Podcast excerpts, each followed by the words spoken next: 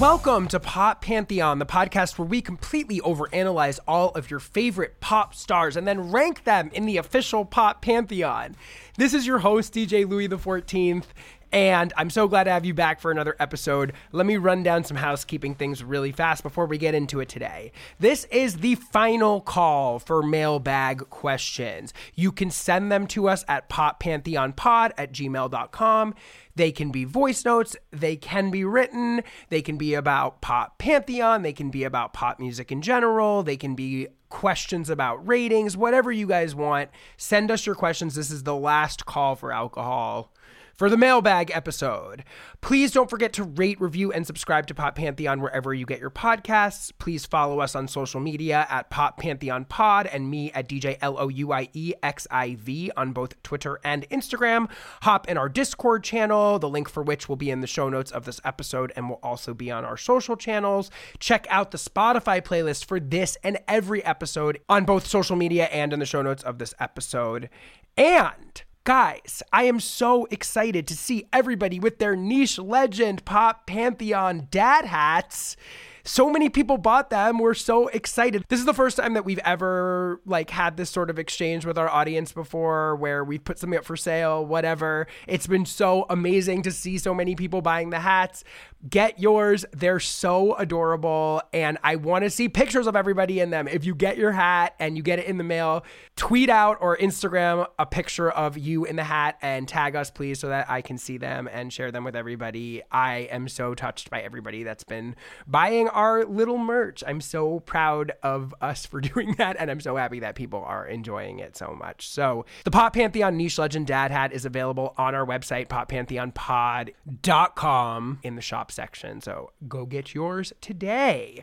I also want to announce that we are doing a listener survey. We want to learn a little bit more about how you guys are interfacing with the show just a few specific questions just about what you think about it, a certain aspects of it, who you are, et cetera, et cetera, just so that we can help continue to tailor the show to your interests. So we are listing that survey at our website as well, poppantheonpod.com. I will put it in the show notes here. I will also post on social media. So if you have three minutes or whatever, I'd really appreciate it if you would take a second to fill out that survey so that we can help continuing to serve you the kind of content that you want on this show. Of course, Gorgeous Gorgeous, my new party in Los Angeles, is happening on September 23rd. That is a Friday. So come see me DJ all your favorite pop songs in downtown LA. The links for tickets will be in all the same places I'm saying for everything else, which is the show notes and on social media. So please come see me at Gorgeous Gorgeous. And before we get into this week's episode, I also just want to say that last week's episode serves as a bit of a sort of part one prelude to this. This episode is, of course, about the legendary disco queen Donna Summer.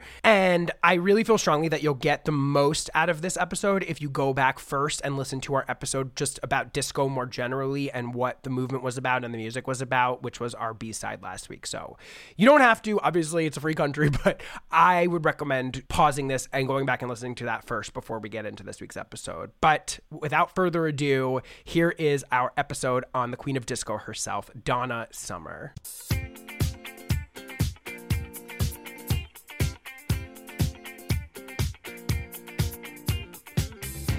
What happens to your legacy when the entire movement that you defined becomes derided, a joke, persona non grata in popular culture? And then what happens to it when that movement is perhaps some 40 years later finally getting its due? Indeed, the legacy of the great Donna Summer has been on a bit of a roller coaster over the last four decades, partially for reasons within her control, but often for ones wholly outside of it. As we as a society reckon with disco, and namely the racist and homophobic ways in which we tanked this glorious genre in the early 1980s, ruining the careers of so many artists, largely from minority communities, who never recovered, and how we've subsequently come to revive it again and again through the ensuing years, making it one of the most enduring and evergreen pop subgenres, it's increasingly clear that Donna Summer, the so called Queen of Disco herself, was not only one of the greatest hitmakers in pop music history, crafting a series of songs through the mid to late 70s that provided the foundations for modern pop music. But even more so, Donna, her music, her image, her voice, have proven to be an integral part of the fabric of capital P pop as a concept in the way we think of it today, evident in ways big and small in almost all the pop music and stars that have come after her. I certainly don't think you could tell the story of popular music, even in the broadest of strokes, without mentioning her name. And as such, she and the genre for which she was the poster child are not only to be celebrated, but should be studied by any pop fan who wants to look under the hood at what makes pop tick. Donna Summer is that important.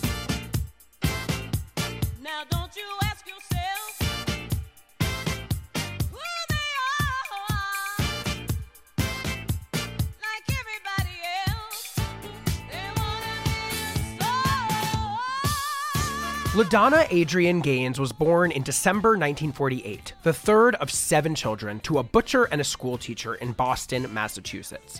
She learned to sing where else but in church at a very young age, and was noted not only for her talent as a vocalist, but also her eccentricity and desire to break the mold. LaDonna left home for New York City and immediately began fronting a rock band, The Crow, and while there in 1968, auditioned for a role in the red hot counterculture musical Hair landing the role of Sheila in the Munich production, and, with reluctant approval from her family, packing her bags and moving to Germany, where she ended up spending the late 60s and early 70s acting in a number of other German adaptations of American musicals, and continuing to pursue a solo music career, landing one off single deals that ultimately failed to make her a star. She also married and had a child with the Austrian actor Helmut Sommer, and used his last name to create her nom de guerre, Donna Summer. Everything changed for Donna one night when, while recording backing vocals for another artist at Musicland Studios in Munich, she met its founder, the producer Giorgio Moroder, and his partner Pete Bellotte, and the trio instantly hit it off, with Moroder and Bellotte immediately clocking her effervescent star quality and powerful, dynamic singing voice. Moroder and Bellotte signed Summer to their label, and the trio released her debut album, Lady of the Night, in 1974. Largely a pop rock folk album, the record spun off some hits in various European marketplaces, but did not constitute a huge huge breakthrough for Summer. That didn't come until 1975 when Moroder suggested the trio attempt a disco song, then the hot new pop music trend in the US, and Summer suggested it be a sexy disco song. The result was music history, a slinky, lush throbber of a dance track in which Donna's powerhouse voice was reduced to a moan. The record was called Love to Love You, and the three minute version of the track became a minor hit in Europe, leading Moroder to send it to Neil Bogart, head honcho of Casablanca Records in the US, who loved it and wanted more. 13 minutes more to be exact. At Bogart's behest, Moroder, Bellotte, and Summer went back to the studio to expand the track into the canonical version, renamed Love to Love You Baby, an orgasmic, nearly 17 minute epic that forever changed the face of popular music and representations of black female sexuality within it. This version became an utter lightning rod of controversy for its overt displays of female sexuality and, subsequently, an absolute smash in the United States, peaking at number two on the Hot 100, adding major jet fuel to disco's rise in the pop ecosystem and making Donna Summer the face of the genre overnight.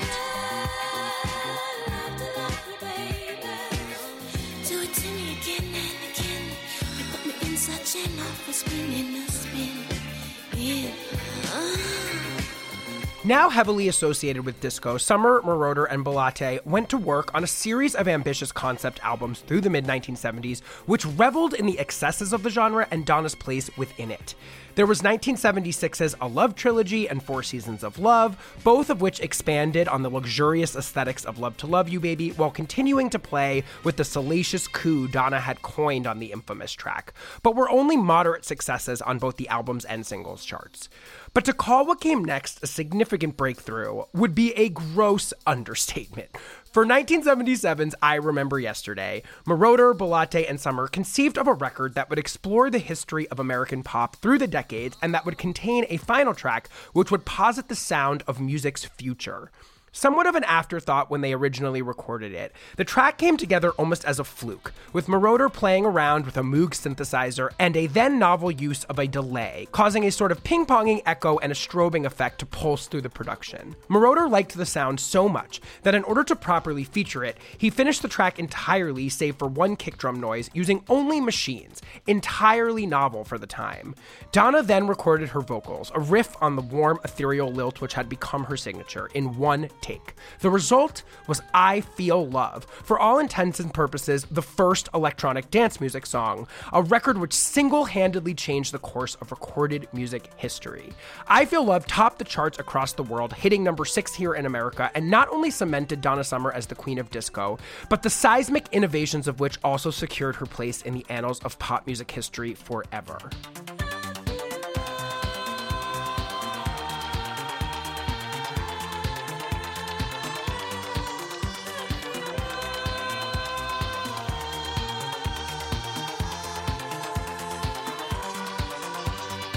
I Feel Love sent Donna on a rocket both through the end of the 1970s and the peak of disco's chokehold on American culture.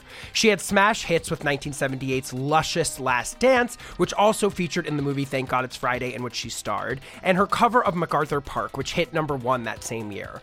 Prescient of the coming of MTV a few years later, Donna's stardom turned not only on her state of the art music and consummate inventive and virtuosic vocal performances, but also on her fizzy and understated charm, and importantly, her glamorous image and personal style, with her signature big hair and elegant sequined outfits evident on everything from album covers to appearances on late night TV shows.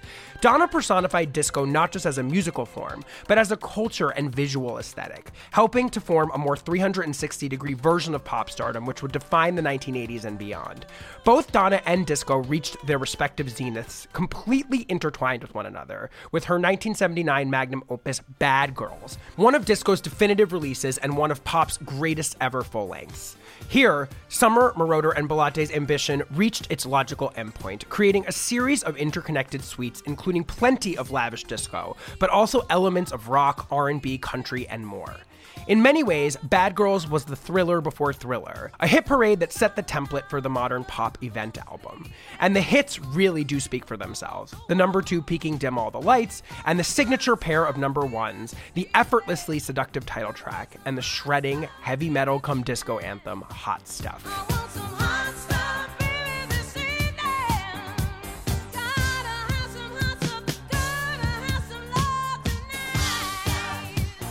Summer's imperial run through the waning days of the 1970s continued with the one off number one singles on the radio and the classic Barbra Streisand duet, No More Tears, Enough is Enough. But just as the massive backlash to disco was fomenting at the turn of the 1980s, so too were Donna's feelings of being confined by the genre. In 1980, she released the much more rock oriented The Wanderer, also her final collaboration released with Moroder and Bellotte, which sold about a fourth of what Bad Girls had the year prior. She followed this up with 1982's Quincy Jones produced self titled record, which fared similarly. Summer had a significant comeback in 1983 with her new wave hit She Works Hard for the Money, but this proved to be the end of Donna's run as one of pop's greatest ever hitmakers. While she continued to release music throughout the 1980s and was able to capture a few minor lark hits, Summer was never again able to reach the magic she'd experienced during the peak of disco, owing perhaps in large part to the undue stink the term had gathered in the ensuing decades and how tethered she was to the movement. Donna Summer released music only sporadically through the 90s and 2000s and died tragically from lung cancer in 2012 at the age of 63. But in the last 20 years, her legacy and stature as the pop music innovator that she was has grown significantly, culminating with her posthumous induction into the Rock and Roll Hall of Fame in 2013. Donna Summer charted 32 songs on the Hot 100, which included 14 top 10s and 4 number 1s. She was the first artist in history to have 3 consecutive double albums hit the top of the Billboard 200 chart and the first to chart 4 number 1 singles within a 12-month period. She has sold over 100 million records worldwide, making her one of the best-selling musical artists of all time, has won 5 Grammy awards, and is widely cited and noted by artists as wide-ranging as the Pet Shop Boys, Daft Punk, and Beyonce as a primary influence on their sounds and images.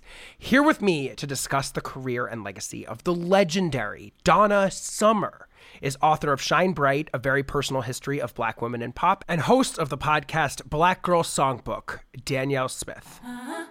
Okay, so I am here with the author of Shine Bright, a very personal history of black women in pop, and the host of the fantastic podcast for the Ringer Black Girl Songbook. It's Danyel Smith. Danyel, welcome to Pop Pantheon. Man, I'm so excited to be here. I cannot tell you. Super excited to be here. I'm so excited to have you because your book is absolutely beautiful. I just have to say before we get into the conversation, it's this incredible history of black women in pop, but as told through kind of your personal story. And it's so well written, it's so informative, it's touching, it's doing a really important job, which is obviously elevating the fact that black women have been the basic foundation of pop music for the mm-hmm. entirety of its history. And you do such an incredible job of laying that out. So I know listeners of this podcast are fans of you already, but if you haven't gotten this book or checked out Danyel's podcast, I highly, highly recommend that to everyone. I appreciate that so much. I really do. It was a labor of love. It was a labor, but it was a labor of love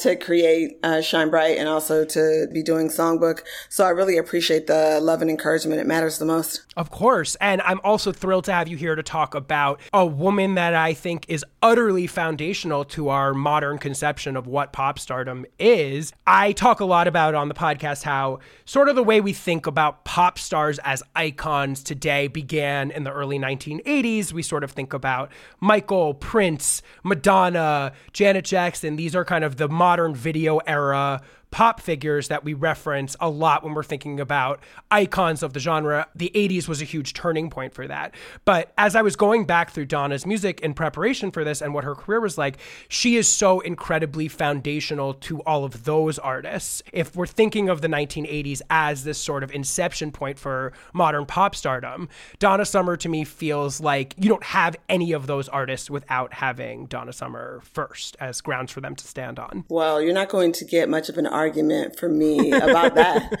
especially because I think for some reason she's often forgotten and overlooked. Mm. And it bothers me kind of personally, but more than it bothers me personally, it bothers me just because the achievement, the data, the data, it's so loud. Yeah. You know what I mean? It's so profound when you just start mm-hmm. talking about number of records sold, when you talk about the double albums that she created that went to number one. Like these are things that it's not just about her having achieved them as a black woman or as a woman, but just in terms of being a pop artist in this world. These are massive achievements and achievements that other people really haven't even touched. I completely agree. And I love how you said, I think on your show, you described her as enchanting, dazzling, and she kept us spellbound. All of Donna's music is gospel based rhythm and blues with Broadway bombast and soaring bravery. It takes big bravery to be a black woman pop star, and Donna is one of our biggest. When you say it takes bravery to be a black woman pop star, what exactly exactly do you mean by that? what exactly do I mean by that? I mean, sometimes I think it takes bravery to be a black woman and walk down the street, but that's a yes. conversation for another podcast. but um, I think because black women pop stars are so often immediately rejected. Mm by critics, especially, even as mm. they are uplifted by the masses. I mean, if you just think about the life of Whitney Houston, everyone thinks about, oh my God, Whitney was so huge. She had so many hits. Everyone loved her. And then, you know, there was a downward spiral. But now that she's gone, we just lift her up as a genius. Well, when Whitney came out, she wasn't even invited mm. to MTV or to pop radio. She had to do a thing that black artists like Michael Jackson, like Lionel Richie, like Mariah Carey mm. had to do in that era, which is basically trot around to the big pop stations around the country and pitch yourself and say, hi, I'm Whitney Houston and I know that you guys don't usually play black music. Mm. But just listen to my music and see that it's different and that you can play it. And then there's the whole thing of Whitney being called like Whitey Houston when she yeah. first came out. There was the whole thing of Donna Summer of people saying to her, you know, and it bothered her throughout her life that your music is soulless, Donna. Mm-hmm. Your music is not real music. Donna, mm-hmm.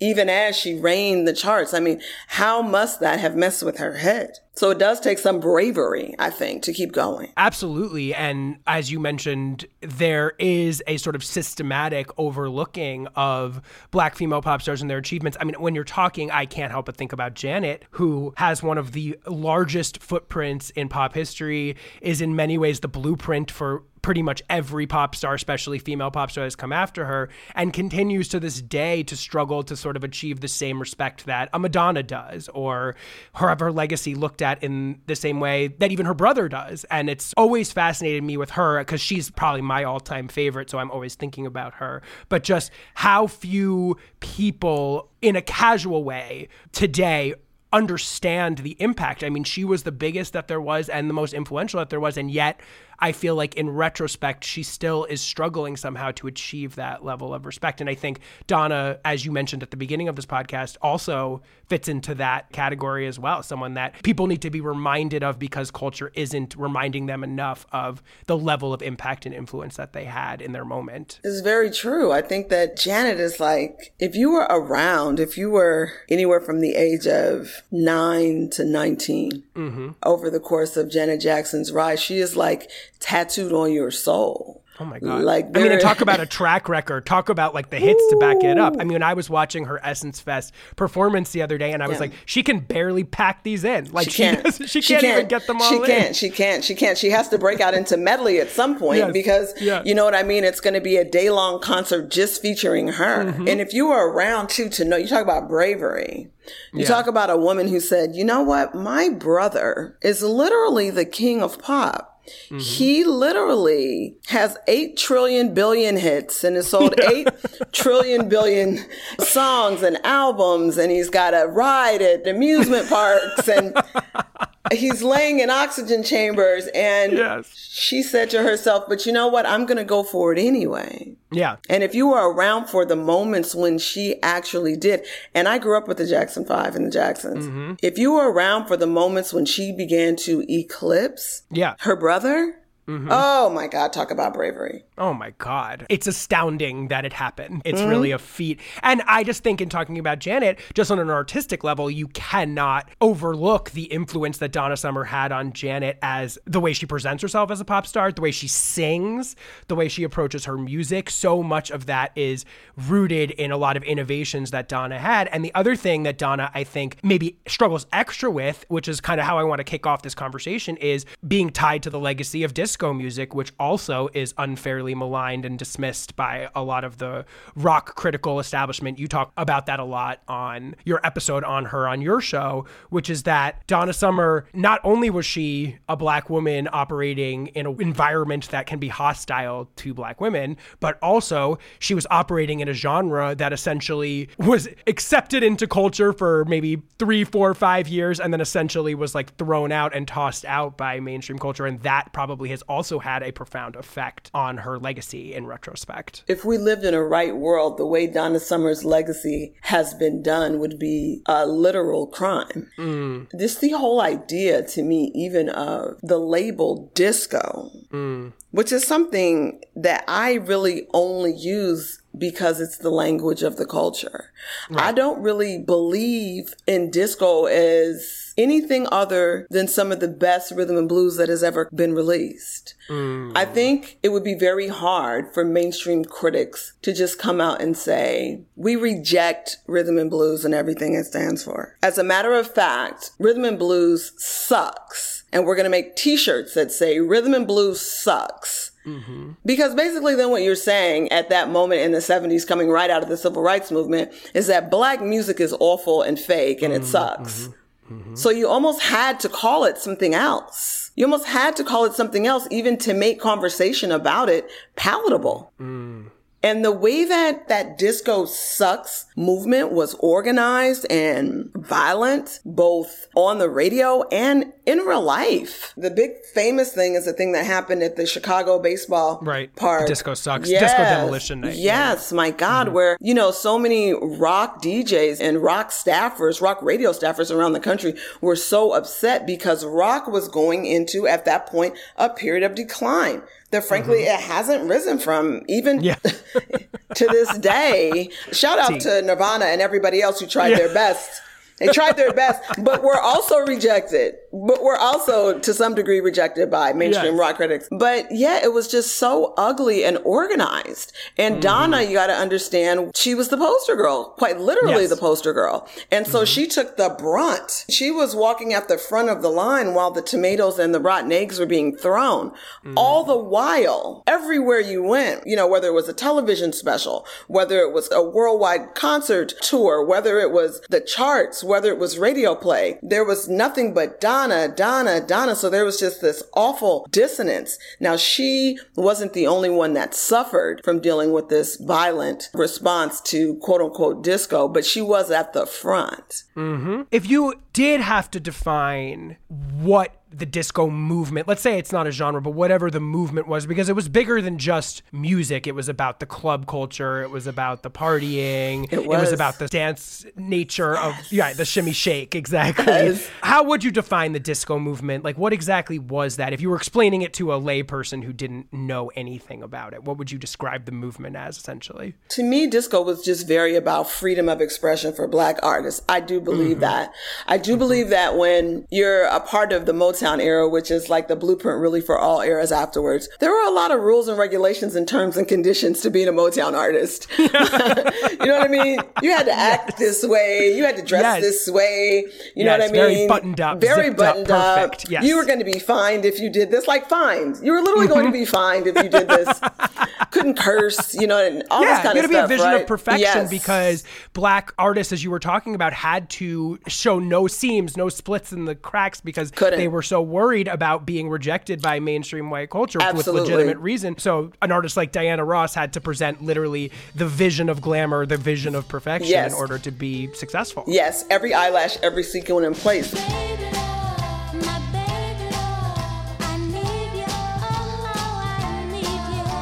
But then you get mm-hmm. into a little bit of Philly soul, right? And you start to feel a little bit more freedom. You get into Stevie Wonder's late Motown era, and you start mm-hmm. to feel a little bit more freedom.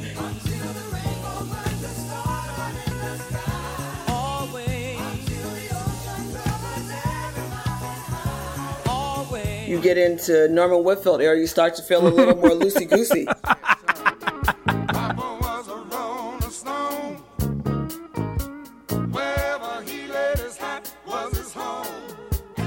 So then what happens is people start to say, oh, this is how free we can sound. Mm. Every little moment doesn't have to be rehearsed and we can still be pop mm. stars. We don't have to be perfect in every moment. It must have been a glorious feeling, actually, even to be like Tavares or somebody. Right, totally. You know what I mean? And to yeah. be like, we're going to wear bell bottoms and we're not going to mm-hmm. completely trim our afros and we're going to rock the world.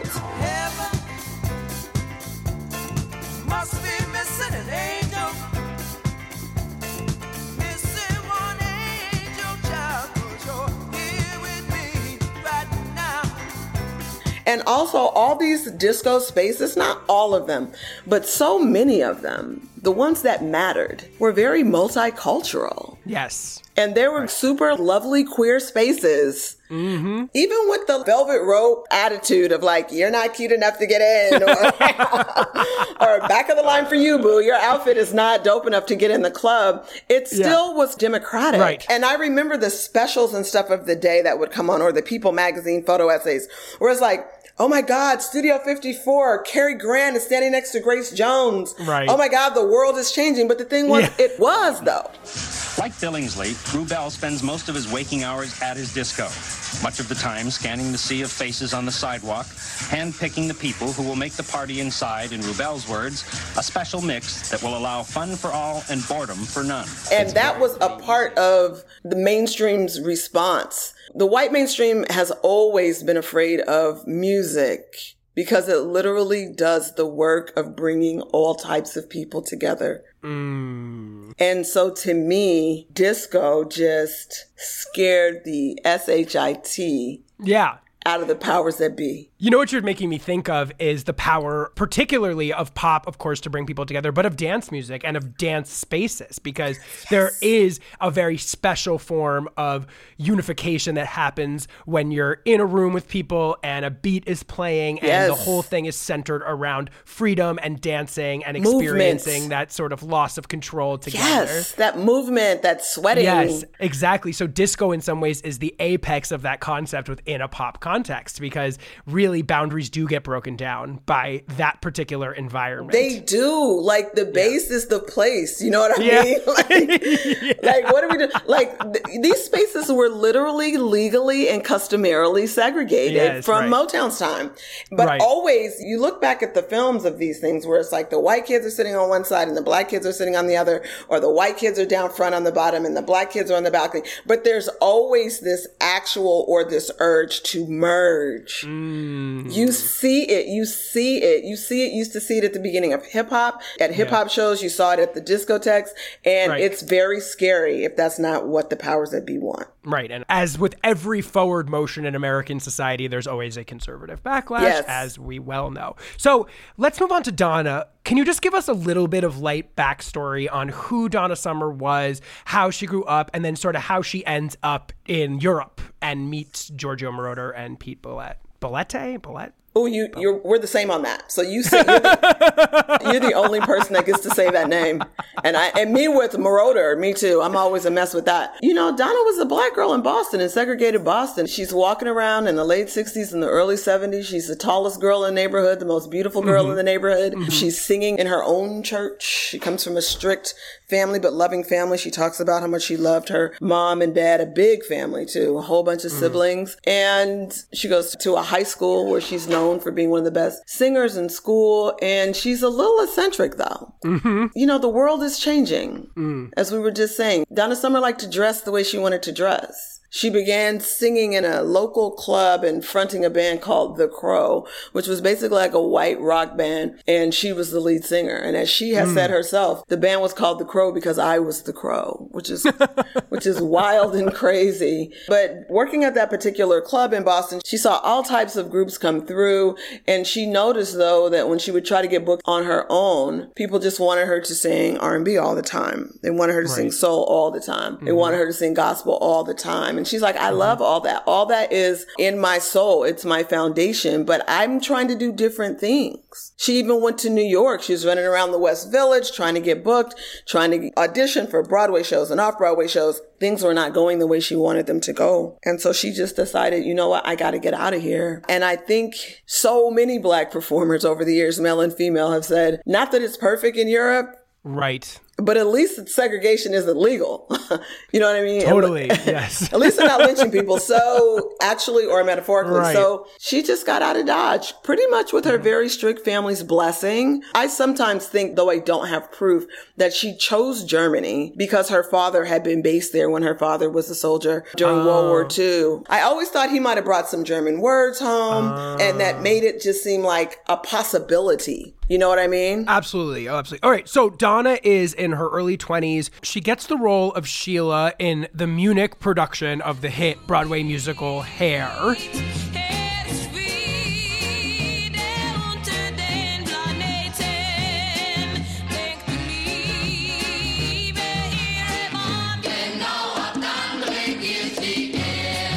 And that also leads to a series of roles in other productions in Germany and around Europe, including Godspell and Showboat, etc. But she's also simultaneously there pursuing a pop singing career. You know, it's really interesting. A couple things are coming to mind. One was this quote that you have from her later in her career where she says, They categorize me as a black act, which is not the truth. I'm not even a soul singer. I'm more of a pop singer, which I think mm. is a mm. really interesting, mm. kind of radical thing for a black female artist to say, as you were talking about in this time. There's this expectation expectation that all black female vocalists have to operate in this one specific mode. But then the other thing that's so fascinating about the like draw to Germany or whatever brought her there, whatever we're theorizing, is so much of Donna's music, I feel like, is defined by this fascinating clash between black American musical traditions and then like European mm-hmm. dance music and dance traditions. That and, scene was so vibrant at that time right. when she mm-hmm. went over there. And it's wild that she just like slipped right in, was like, Yes, I'm trying to do this. Do you want me to sing background? Do you want me to jump in the front? Front? Like, do you want me to be in a play? Do you guys just want to have drinks? Like, ah! do you know what I mean? As a matter of yeah. fact, do you want to date me? Do you want to get married? Do you want to have a kid with me? Like, that you talk again to go back to your original premise of just uh, bravery. Like it's just Yeah. bravery. I mm-hmm. think it's wild to me the way she just went over there. Yes, it's and when- crazy. And you talk about that quote, I hear it, and it is very radical, but. I hear the same thing. I, there's a great quote, I think, also in Shine Bright from Nancy Wilson, the great jazz singer Nancy Wilson, essentially saying the exact same thing. And I think mm-hmm. when they say, I'm not a black artist, what they're meaning is not that they're not racially black. Right. What is meant is that why do you only put me on the R&B or what was then called the race charts mm. and was often called the N-word charts? Why must I play only the venues on the quote unquote Chitlin circuit? Why can't I play Carnegie Hall? Right. And so I think that's what they mean. It's like, yes, they're black. They're well aware that they're black.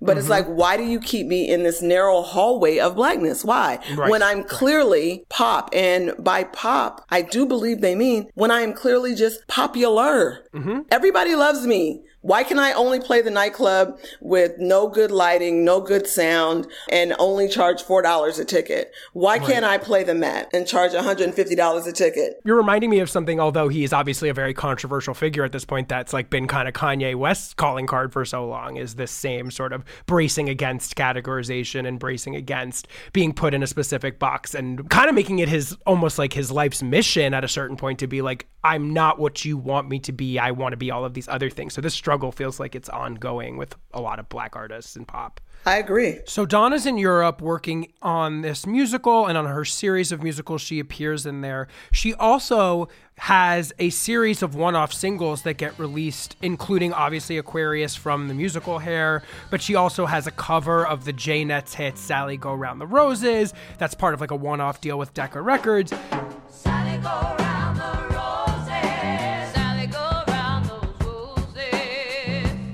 She has a single called If You're Walking Alone on Philips Records.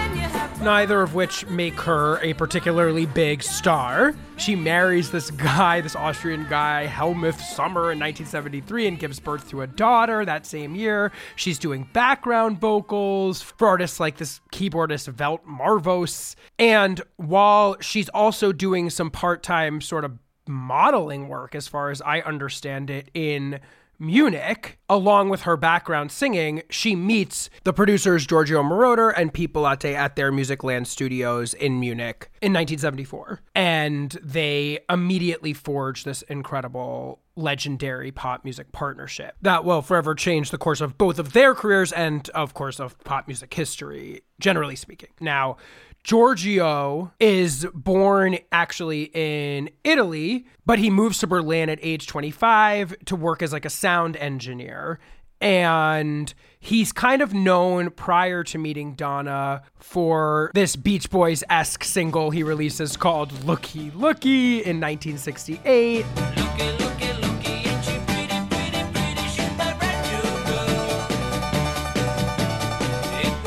And he founds what becomes this legendary recording studio in Munich called Musicland Studios, which will go on in the 70s and 80s to play home to recording sessions by Led Zeppelin, Queen, Rolling Stones, etc., etc., and of course to him, Peter and Donna's music together. So in 1972, Giorgio meets the lyricist Peter Bellotte, who immediately kind of becomes his primary collaborator, notably on songs like Son of My Father, which they write and produce for the group, the British group Chicory Tip in 1972, which becomes a number one hit in the UK.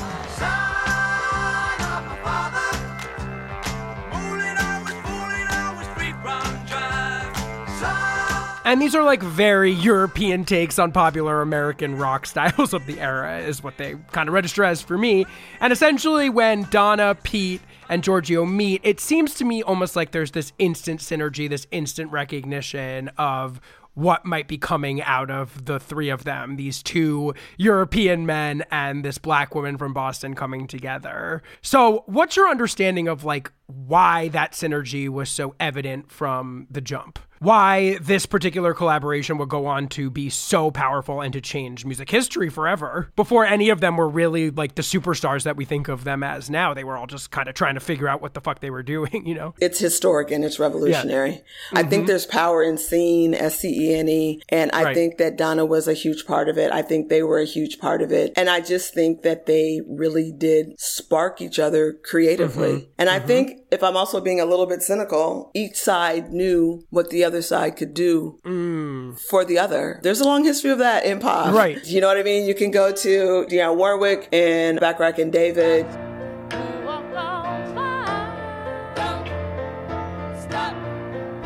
You could go to Madonna and her early producers. You could go to Britney and the guys from Full Force early in her career as well, where people know that this merge of whatever is whiteness in music mm-hmm. and whatever is blackness in music somehow even becomes more powerful when those two meet up. So, the first thing that happens when Donna and Giorgio and Pete collaborate is they record her first record, which is called Lady of the Night, mm. which sounds very not like what Donna's sort of most famous music sounds like. I was getting kind of almost like It's a little folky or something. folky. It's a little Exactly.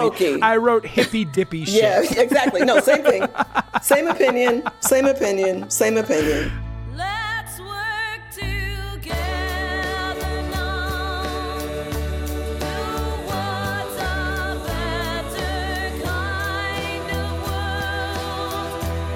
And like a little bit Lesley Gore girl groups on some of the songs as well.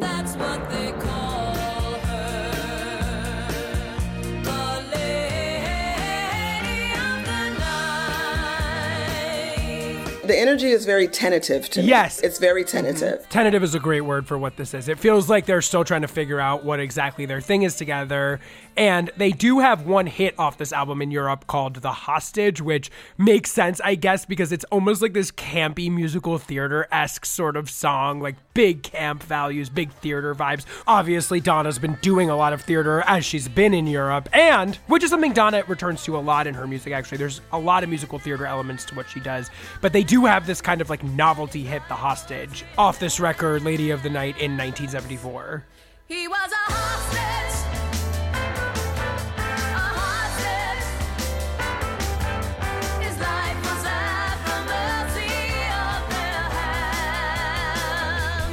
Interestingly, the song is somewhat controversial because it's like about a politician being kidnapped for ransom or something. So for its career is going to be defined by some controversy. It does have that element going on. So the song is a hit like in the Netherlands and Sweden and France and Germany, but it doesn't turn Donna into like a massive, massive superstar. The album itself doesn't chart particularly high. I believe it actually misses the chart in most countries. So it's kind of like this novelty thing. But everything really turns around for them, and the establishing moment for Donna, Giorgio, and Pete really doesn't come until the next year, 1975. So in 1975, they get back into the studio and they record a little ditty that you might have heard called Love to Love You, Baby. Oh. you might have heard of it. Can you talk a little bit about Love to Love You Baby, what's happening on that song, and why it's such a revelation, both for this collaboration and for disco as a genre? I mean, that's a big old question, but I will say this. Donna has said that she made up a persona Right. to sing that song. Who knows if that's true? I don't know if she said that because everybody came back and said just, you know, how quote unquote nasty it was. Yeah. How erotic it was. Some said how pornographic it was. But to me, as I just said, the other music was sounding very kind of tentative. You mm-hmm. said hippy dippy. I said folky. This was not that. No. This was an announcement of self. This was an announcement also that black women's sexuality is about to be put right at your Right. front door, right on your radio station, right on the cover of whatever magazine would have her. I think the best way to describe it is erotic and hypnotizing. Do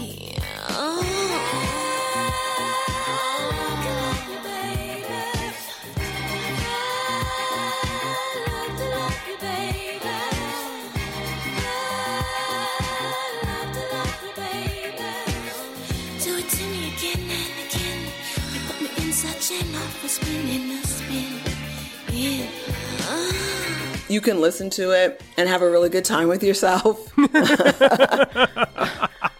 be, be that dancing or something else. There was nothing like it. It's very rare that you can say this. There was nothing like it that came before it. Right. So, from my understanding, the way it came together was that Giorgio and Pete were very interested in making a disco record, which had sort of become popular, like in the United States by 1974, 75, but still really hadn't reached like the peak saturation and peaks we think of now as the definitive disco moments. So, they were interested in exploring this new genre with Donna for the second album that they were making after Lady of the Night. And it was Donna's idea to make the song incredibly sexual. She wanted it to be what she called, quote, a sexual disco track. But it was Pete and Giorgio who had the idea of her kind of moaning orgasmically on the song. And she was reticent about that at first but then was able to get it off essentially by imagining herself as Marilyn Monroe and channeling Marilyn Monroe. And you can really hear that in the vocals because Donna's a very strong and powerful singer, as we've seen in some of her early stage work and in some of her early material that we've talked about already. This is a very different presentation of her vocals. It's a real Marilyn esque coo.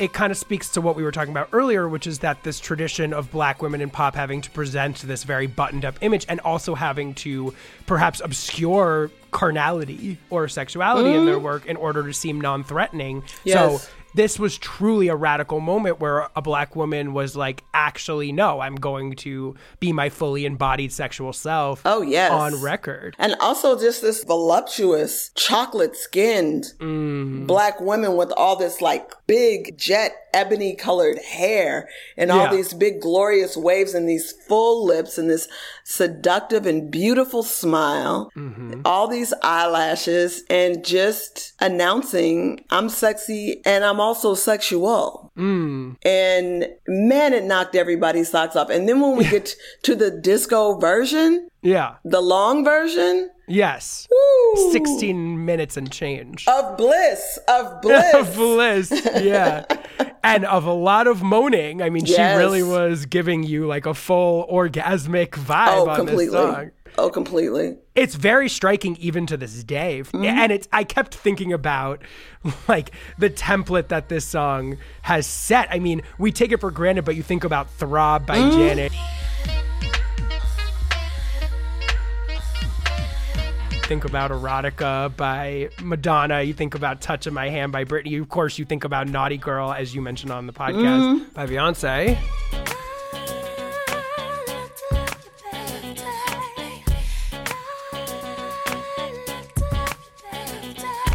Love Hangover from Diana Ross, which was very nearby.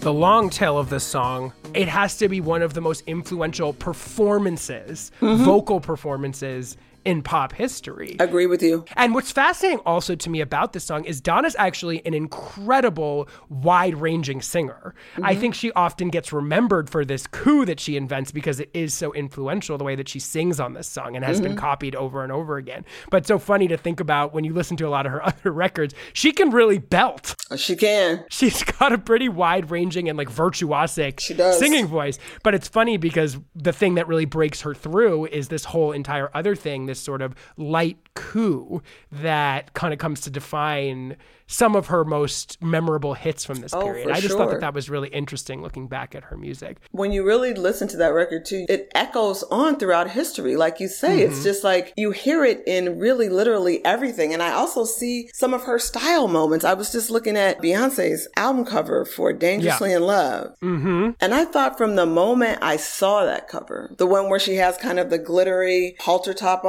and she has her hands above her Mm-hmm. head, I was like, it's giving Donna Summer. Oh yeah. Like it is completely. Disco Queen. It is disco queened out. It really is. So you see her really, really everywhere. When you think about, like you said, just the way her voice just has so much range and she has so much control and discipline. I think, like you said, from singing, not just singing, but belting to be heard at the back of the church Right. and to be heard at the back of the playhouse. All of that is in there too. So, Love to Love You Baby is initially released in 1975 in Europe as a three minute song that becomes a modest hit over there. Moroder takes the song to Neil Bogart, who is the head honcho of Casablanca Records at the time in the United States, plays it for him, and Bogart likes it and is the person that actually convinces them to record the now canonical 16 minute version, which is the version we all know and love today, and releases it in the United States. It coincides, obviously, in 76 with the utter saturation of disco, generally speaking. It becomes emblematic of that particular moment in disco's rise. And it peaks at number two on the Hot 100 and turns Donna Summer basically overnight into a complete and utter pop superstar. It was also incredibly controversial and had a ton of backlash. It got banned from many radio stations. Time magazine and many others wrote about it negatively. You know, one thing that has defined pop stardom, anti what we were talking about with the 60s girl groups and the Motown girl groups, is utilizing controversy to your advantage. I wonder if there's things that Donna did in terms of how she related to the sort of uproar that the song created that helped her pop career because this is a moment of extreme controversy, but it mm. seems to have only benefited her. That feels like a blueprint to me in some ways because God knows many pop stars that have come after her have utilized and purposefully generated controversy of similar sorts, and it's really helped them. So this feels like a real moment where that was brought into form. That's why, you know, I will say that as much as I've thought about her, I haven't really thought about it in that way. And I can see that. I do say this though. Mm. If she and her creative partners had an idea that there was going to be as much backlash as there was culturally from like Yeah. the big magazines and, you know, the cultural TV shows, if they mm-hmm. knew that, my God, what a risk. Right. But you said she was pretty bold, so it makes sense to me. Yes. This is a bold song. Do we hear on this song what makes Giorgio and Pete so special? Like, what is it about them as producers that causes them to stand out? Well, one, I think part of it was geography. Aside from their own genius, I think it was geography. You know, we think of the early 70s and the 70s in general as being this sort of, oh my God, it's like a free spirited time in America mm-hmm. and all this. Mm-hmm. Okay, so that's just not true though. you know what I mean? That's Yeah. the Mythology. the mythology. It's mm-hmm. like everything was not happening in San Francisco. There's like a whole other country. Everything was not flower power and mm. dropping out and everything was not that. Most stuff was like mm-hmm. I Dream of Jeannie and Mayberry RFD, the Right, Andy Griffith right. show. Like that Yeah. was the 70s. And there were not black people on TV. There was nobody gay or queer on TV. Like none of this was mm-hmm. happening. Or if they Yeah. were, of course there were, they just weren't able to be out because of the violence that would be imposed upon them. So I think that in Europe, again, not perfect in any way, but there weren't these long standing rules and regulations based in slavery reconstruction, Jim Crow and civil rights movement, where mm-hmm. black people were supposed to act this way, white people were supposed to act this way, black people's music was supposed to sound this way, white people's music was supposed to sound this way. That's mm-hmm. what was going on in America. You had to basically be revolutionary for it to be different in America. Mm-hmm. I mm-hmm. feel like in Europe, and based on the stories that I've been told and the research I've been done, things were just a little bit looser Right. in Europe. Mm-hmm. And so that's where some of that Love to Love You, but I don't know that Love to Love You Baby could have been made and released in the United States. Right. With the gatekeepers that were in place at the labels. No, Yeah. no. Well, I also think about Europe's long-standing elevation of camp and dance and pop music that America has often struggled with for homophobic and racist reasons over and over again. There has always been a more prevalent tradition of pure pop, of dance music, of innovations in those categories, whereas America has a very fraught relationship with all of that stuff. So Okay, I wonder yes. if that kind of fed into No, the I- Giorgio innovations of the I think time. you're absolutely right. Especially back then, as compared to what was going on in the United States, there was this idea that perhaps I can just be me. This goes Yeah. back to James Baldwin. And it's like, can I just sit in a cafe and write poems? Right. Can I just go to a studio and make music with whoever I want to make it with? Mm-hmm. Like these were luxuries back in those times. So Donna has this establishing hit, and then she releases this series of kind of like concept records with Giorgio and Pete that are pretty interesting. There's one called Four Seasons of Love that is essentially like long disco songs that are like meant to reflect the moods of like different seasons.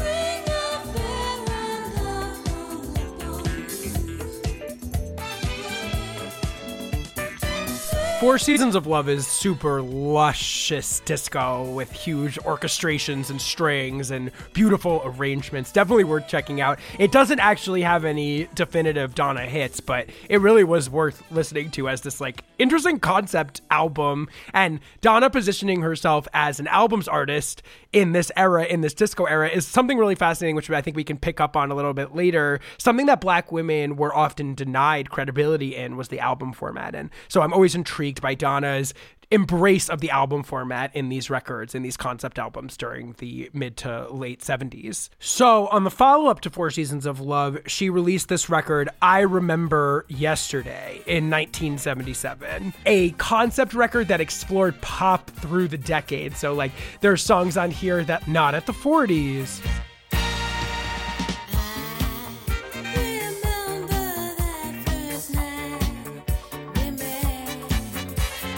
And then the girl group stylings of the 50s.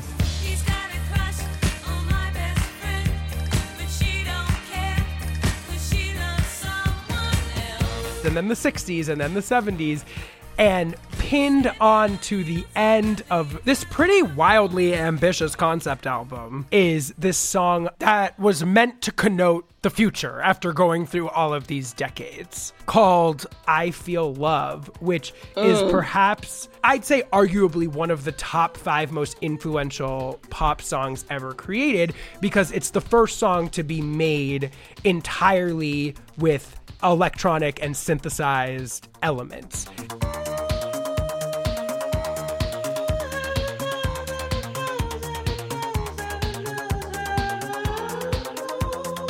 It's an afterthought, as far as I understand it, for all three Giorgio, Pete, and Donna when they made it. This was not supposed to be the centerpiece of this record. It was not supposed to be the kind of hit that it was, but it ended up catching fire and turning into a smash hit, kind of her next real big hit. Because in these interim records, she had a series of like minor hits in Europe and in America, but she hadn't had a hit as big as Love to Love You Baby in the interim between these two songs. So, can you talk to me a little bit about I Feel Love and why that was such a huge turning point in pop music, generally speaking? You have to understand now we're getting to a point where like I'm starting to listen to music like it's my own music. Right. I'm 11, 12, 13, 14, whatever I was. Mm-hmm. And I just remember thinking that it was the most perfect record that I had heard. The way it functioned for me is that I just did not want it to end.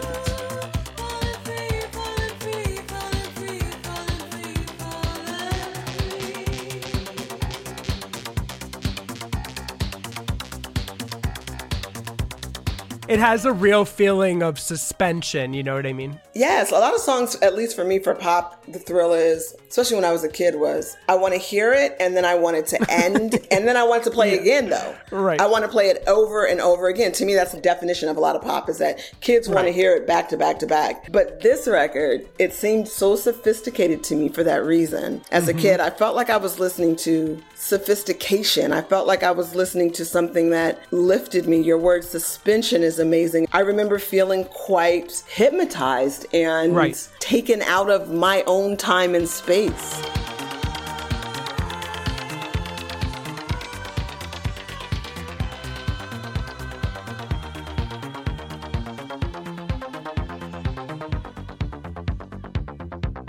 And that it also sounded very not American to me. It sounded not like stuff I knew to be American music. Well, it's so interesting because disco is so defined by sort of lush live instrumentation, strings and drum sections and huge mm. orchestral arrangements.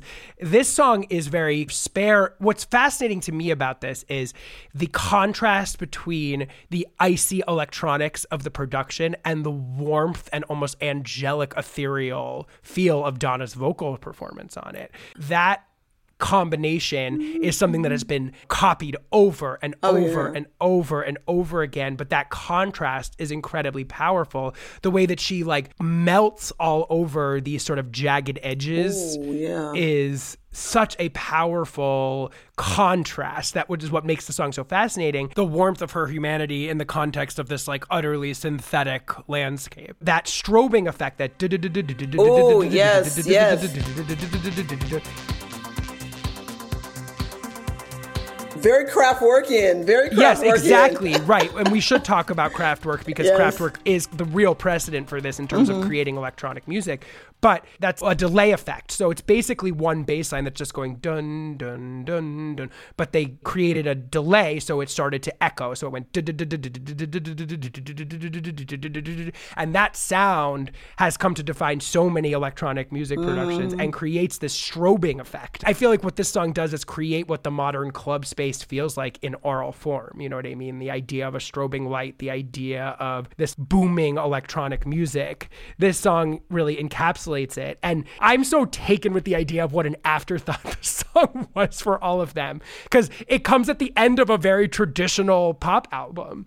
And mm. Donna recorded her vocals in one take for the song. And the influence of this song just cannot be understated. Like, Madonna doesn't happen without this song. New wave, trance, house, EDM, Human League, You Spin Me Right Round, Baby, like right, right round like a record. Like, these are all songs that basically were born out of this like crazy experiment they did of like, what can we do if we create a song that has no live instrumentation in it?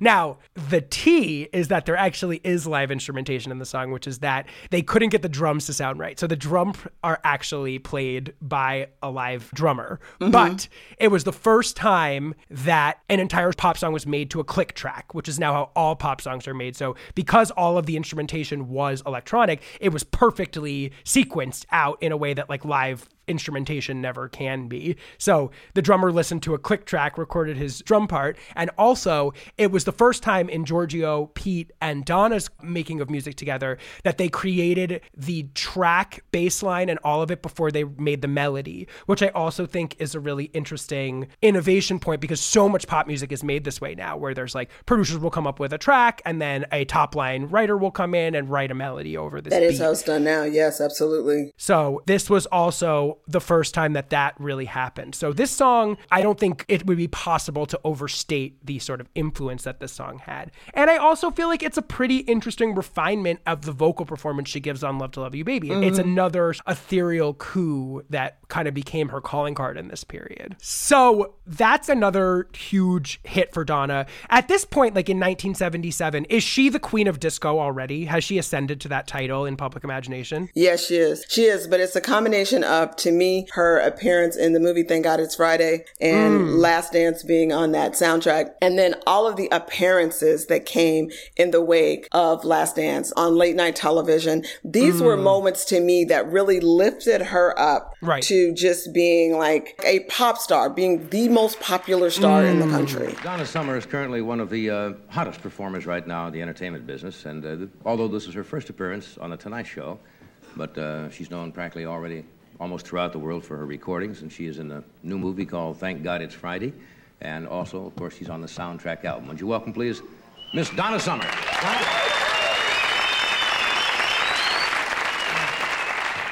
I was watching the audience while you were singing. I think half of them want to get up and, and to start moving. It's tough to, it's tough to sit there. Can I just say that I always wanted to be on your show so much. Really, You know, we wanted to have you here too. well, you know something? As a child. well, maybe I shouldn't No, say that's all right. this. Go ahead. We've I been waited here. so We've long here. to do the show, you know, it might be the last time. No, we've been here a Uh, couple of years. Yes, you know, about two or three years ago when I first saw your show, um, Much better, much better. I, uh, I thought that, you know, if you really were a star, you had to be on the Johnny Carson show. So that was, it was always my biggest dream. I said, I know I'm a star when I've done the Johnny Carson show. So today when I go home, I'll look at myself and say, you know something, you made it. How old were you? Those moments and the outfits that she wore on Johnny Carson and all this, like, this is what a disco queen looks like, baby. Like, this is what I'm Yeah. doing. Like, I'm giving you wraparound rayon skirt right now. Like, this is what I'm doing. I'm giving you a good strappy heel. I'm giving you the biggest hair that I'm able to give you. Yes. And she really just romanced Carson on his own show. And I just feel like Last Dance was the moment. It was the moment. And I also think that her performance performance in Thank God It's Friday, which is right now thought of as like kind of a, maybe a cult favorite, even if that. But Right. in the moment when it was out, if you were a young kid of color, that was like your matinee, man. I think I saw it like eight, 12 times. It came out in, I guess, late 77, mm-hmm. and it was kind of the answer to Saturday Night Fever, which was basically mm-hmm. about white folks in New York going out dancing. Obviously, John Travolta starring, giving mm-hmm. the best hair and dance he has ever given, and the Bee Gees on the record breaking and revolutionary soundtrack. But there were really no black people in the movie. Yeah. And there were no Which is insane to make a is- movie about disco and have no black in New York, in New York, in the Northeast, in the Northeast, bananas at that time.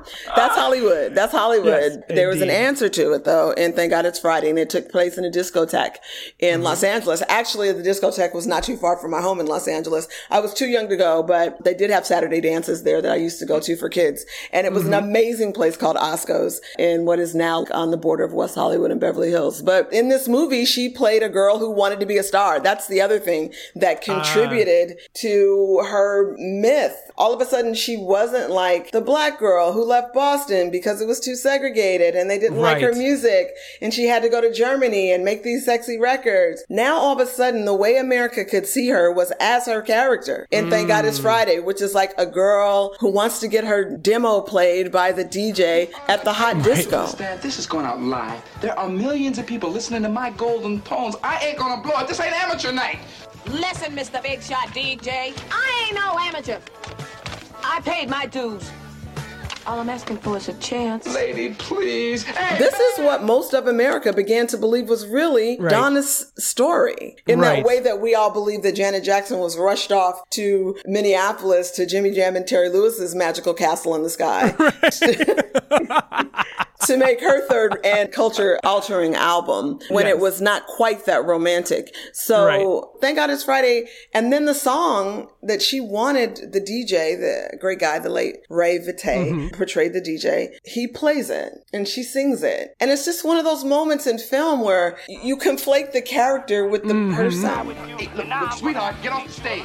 Who you calling sweetheart, Turkey? We're going on live now. You understand? Live. I What told are you you I doing? gave you the live show, man. You got to give it to me. Live. Hey, will you It's on the please get off the So stage? yours. Listen, man, you killing me. You beg Honey, put the microphone down, all right? Just put it down and get off the stage. Talking about you could deliver the Commodore. sweetheart, and get off the stage. Cause you ain't gave me nothing. Wait a minute, Promise. Sam. Sam, I can't do everything myself. Just give me a few minutes, huh? Otherwise, I'm gonna break every bone in your goddamn ass. Microphone, now get off the stage. Give me the Commodore. Sam, Damn it, all right. You wanna go We're live? gonna go Live what you want? now, You want me to go live? You want live right now, huh? Okay, we're going your live right now. life. You asked now, for live? come on, man. Time is up. Ready That's now? it, man. We got to go live. Right, Sam, here it comes. Live. Oh, let's dance the last dance. Let's dance the last dance. Let's dance the last dance And then she was wearing the dresses that she was wearing in Thank God It's Friday for all her appearances. So you really conflated the two and it worked like a charm. And then the hmm. song won the Oscar for Best hmm. Original Song. You describe this as her most perfect song in your book. It is to me though. It is because I think she knows I'm making a statement. I'm putting my flag in the sand back Yes. home. That is the energy. And I fear for all you who come after me because you shall never reach the heights of my glory. Like that's that is the energy of Last Dance. And also Yeah. because that's when she first gave us her trademark slow run up. This right? is her favorite thing. to, to a poppin' ass disco beat. She loves that. For the last four fifths. But that Yes. first one fifth, you're going to get this ballad. yes. Call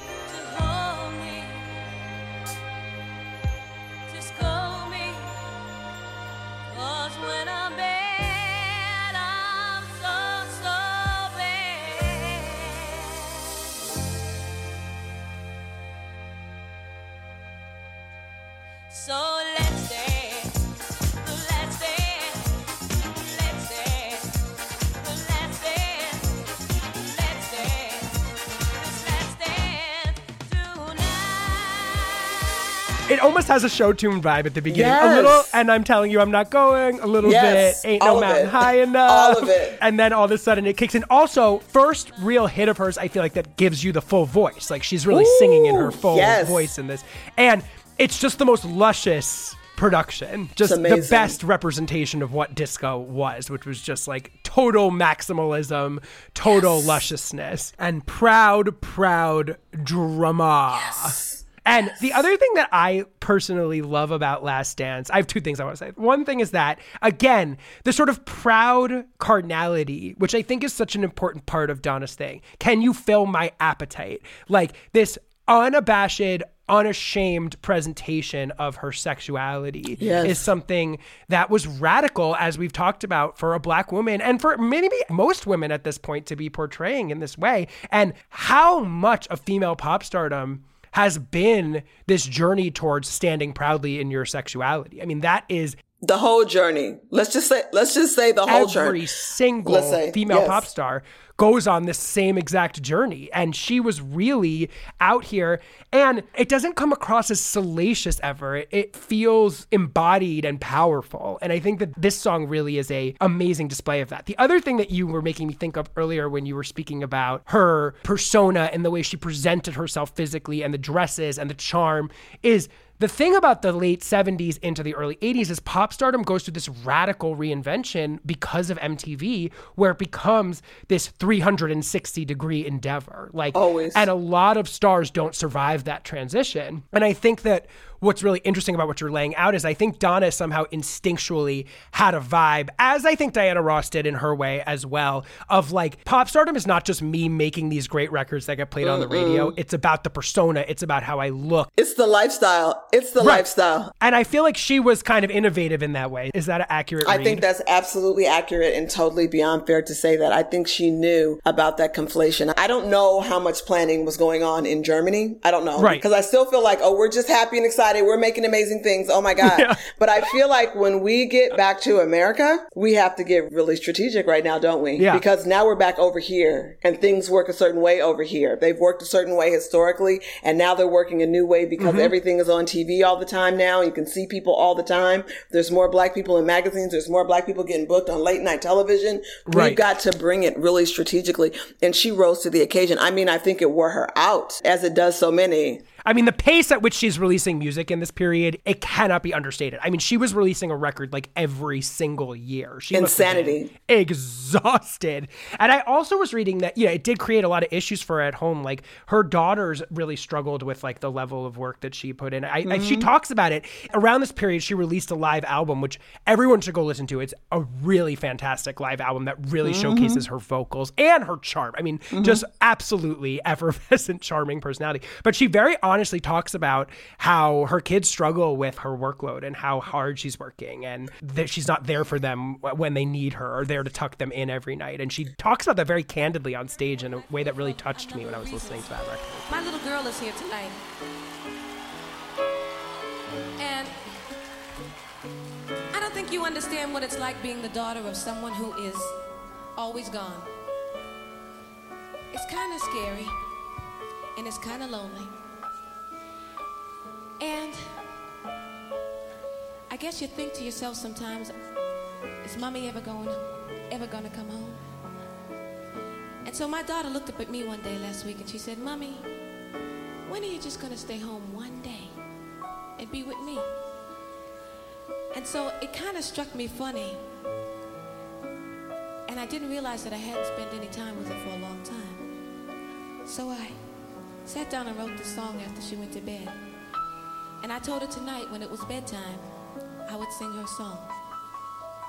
She does talk about it a lot too in general. She talks about it in interviews. She talks about it all the time. She talked about even the relationship. You know, she's like, yeah, everyone's saying I'm a pop star, I'm the queen of disco or whatever. All as I know is that since you all have started calling me a queen, I haven't had five minutes alone with my boyfriend. Mm. These are the kinds of things she talks about pop stardom being so suffocating. She described it as being in Times Square on New Year's Eve 24 hours a day. Right. It's very hard, I think, for people, for fans even to feel empathy or sympathy for pop stars because there's the money, there's the fame, Right. There's all these things, but there is also a thing called a person's actual life. Right. I think Donna, part of the reason she was putting out so much music in this era that you're talking about, because there's this fear, I think, especially mm-hmm. among women Right. And especially among black women, that if I don't keep going, it's going to stop. It's going to be Mm-hmm. Yeah. taken away from me. It's a legitimate fear, as particularly for women of color, but I think for all people in the pop space. I mean, pop is the ficklest, most youth-oriented, most on to the next thing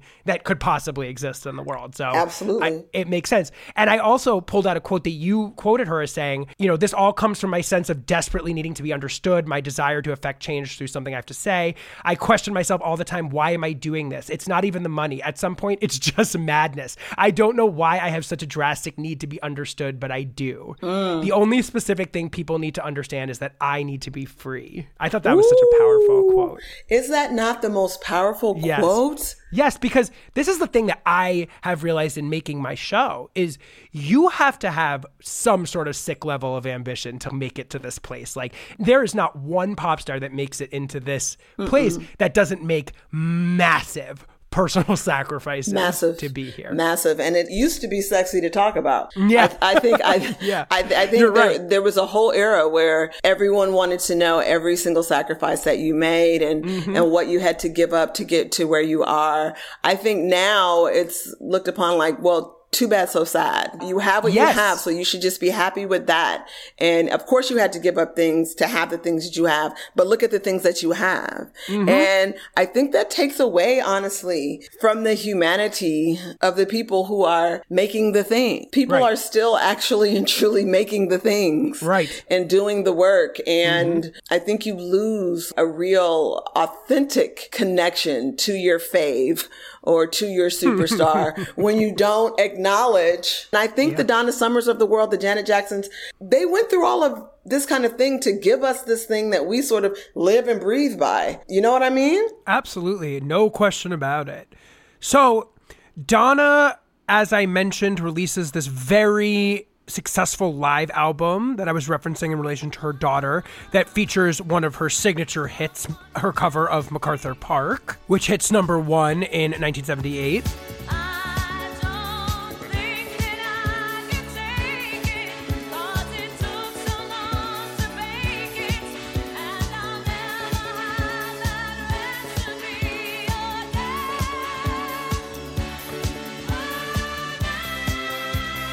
And Donna's career kind of apexes here at the end of the 70s, in tandem kind of with the beginning of the fall of disco, with this record Bad Girls, which comes out in 1979, which is widely considered to be her greatest full length record and contains a series of quintessential Donna and disco hits, including the song Bad Girls, Hot Stuff, Dim All the Lights. Can you talk to me a little bit about what's going on on Bad Girls that's maybe slightly altering the formula of these previous hits? You mentioned briefly in your book that it's bringing heavy metal into the picture. What's happening on this record that makes it so special and the quintessential Donna Summer album? She just put an, a huge exclamation point on everything that had happened thus far. And I also think she was like, again, first she tried to put me into a narrow hallway of gospel and R&B. And then you tried to put me in the narrow hallway of she's the nasty girl from Europe. And then you tried to put me in the narrow hallway of she's the disco queen. Well, let me tell you something. I'm a pop girl. Mm-hmm. I'm a Me pop too. girl.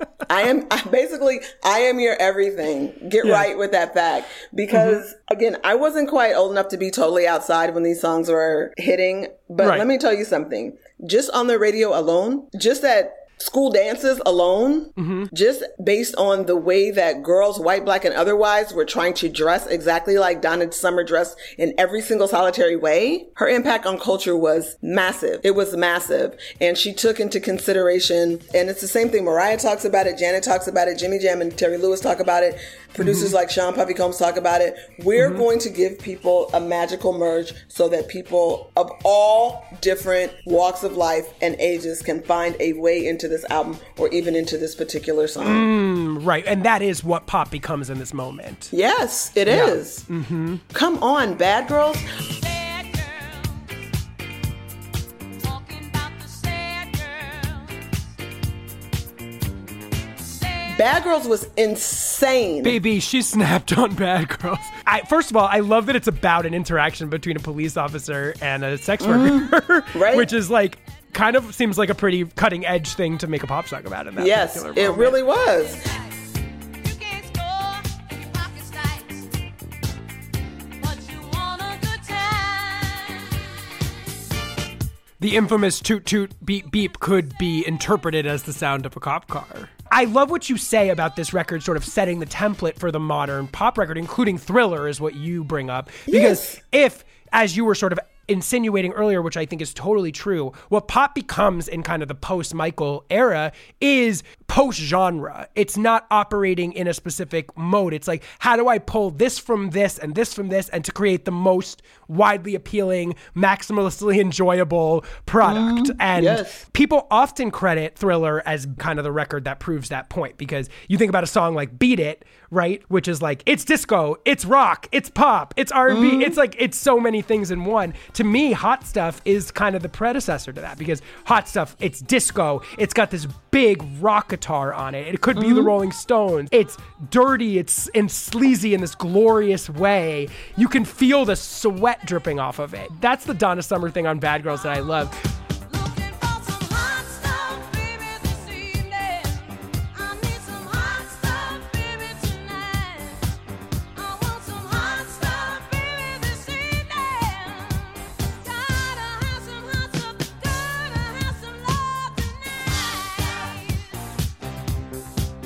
One thing that I was curious about before we even talk about the other music on this is what does it mean to Donna Summer to be a bad girl? I mean, she talks a lot about how, you know, when I'm bad, I'm oh so bad.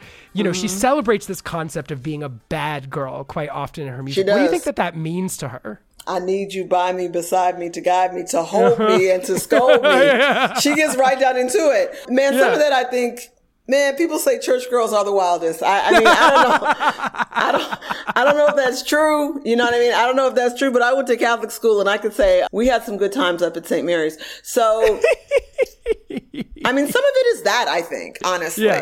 And mm-hmm. some of it is a rebelliousness against that. Also, she talks often about being from a very strict household. She loved her mm-hmm. family. They were all good to each other, but it was still very strict and Christian. And as she says, I, I- you know, I want to be free. And, and mm-hmm. in those times, being free meant that you were kind of being a see. bad girl. Right. Yes. I think that's exactly right. You know, you're being mm-hmm. a bad girl even by wearing your skirt. Man, the nuns used to measure literally with a tape measure or a ruler how high your skirt was hemmed off from the front of your knee up your thigh.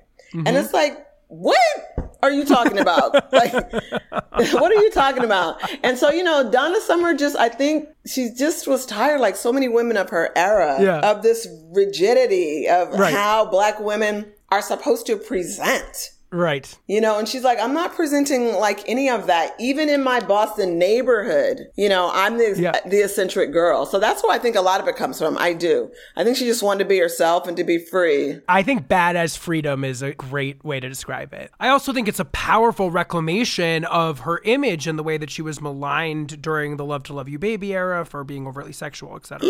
Yes, for sure, man, for Mm. sure. And I would even put like this whole thing we're talking about, like this merge of music. I think a lot of credit is given to Walk This Way and Yes. Run DMC I and Aerosmith. thought about Walk This Way when I was listening to Hot Stuff. And I'm like, yeah, but Donna already did that, boo. She did Yeah. that. She and her crew did that. Absolutely. I completely agree. That's such a, I literally wrote in my notes this precursor to Walk This Way. Yes. So Bad Girls is like a humongous record. And I also think another thing that's fascinating about it is it really works as a body of work in a way that like these big concept albums like Thriller, Rhythm Nation, Like a Prayer, you know, these pop event concept albums, it feels like kind of like the bridge point between pop's past and future in that way. Every song actually is like mixed together in like a DJ mix, which is mm-hmm. incredibly fascinating about it.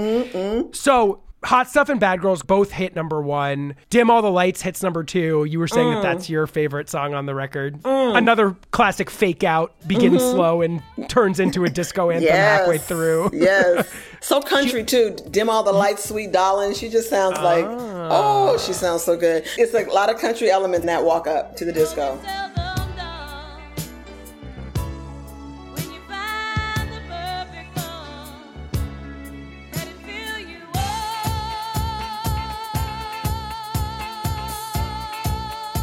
That, that's like coded, man. That's coded. that's like, hey Memphis, you know what I'm saying? That's very hey West Oh, Virginia. No, it is though. She's shouting Yeah, to everybody. This is the peak of her real hit making. She has two other hits that come out of kind of like a greatest hits album, and on Barbra Streisand's album, she has these two songs on the radio.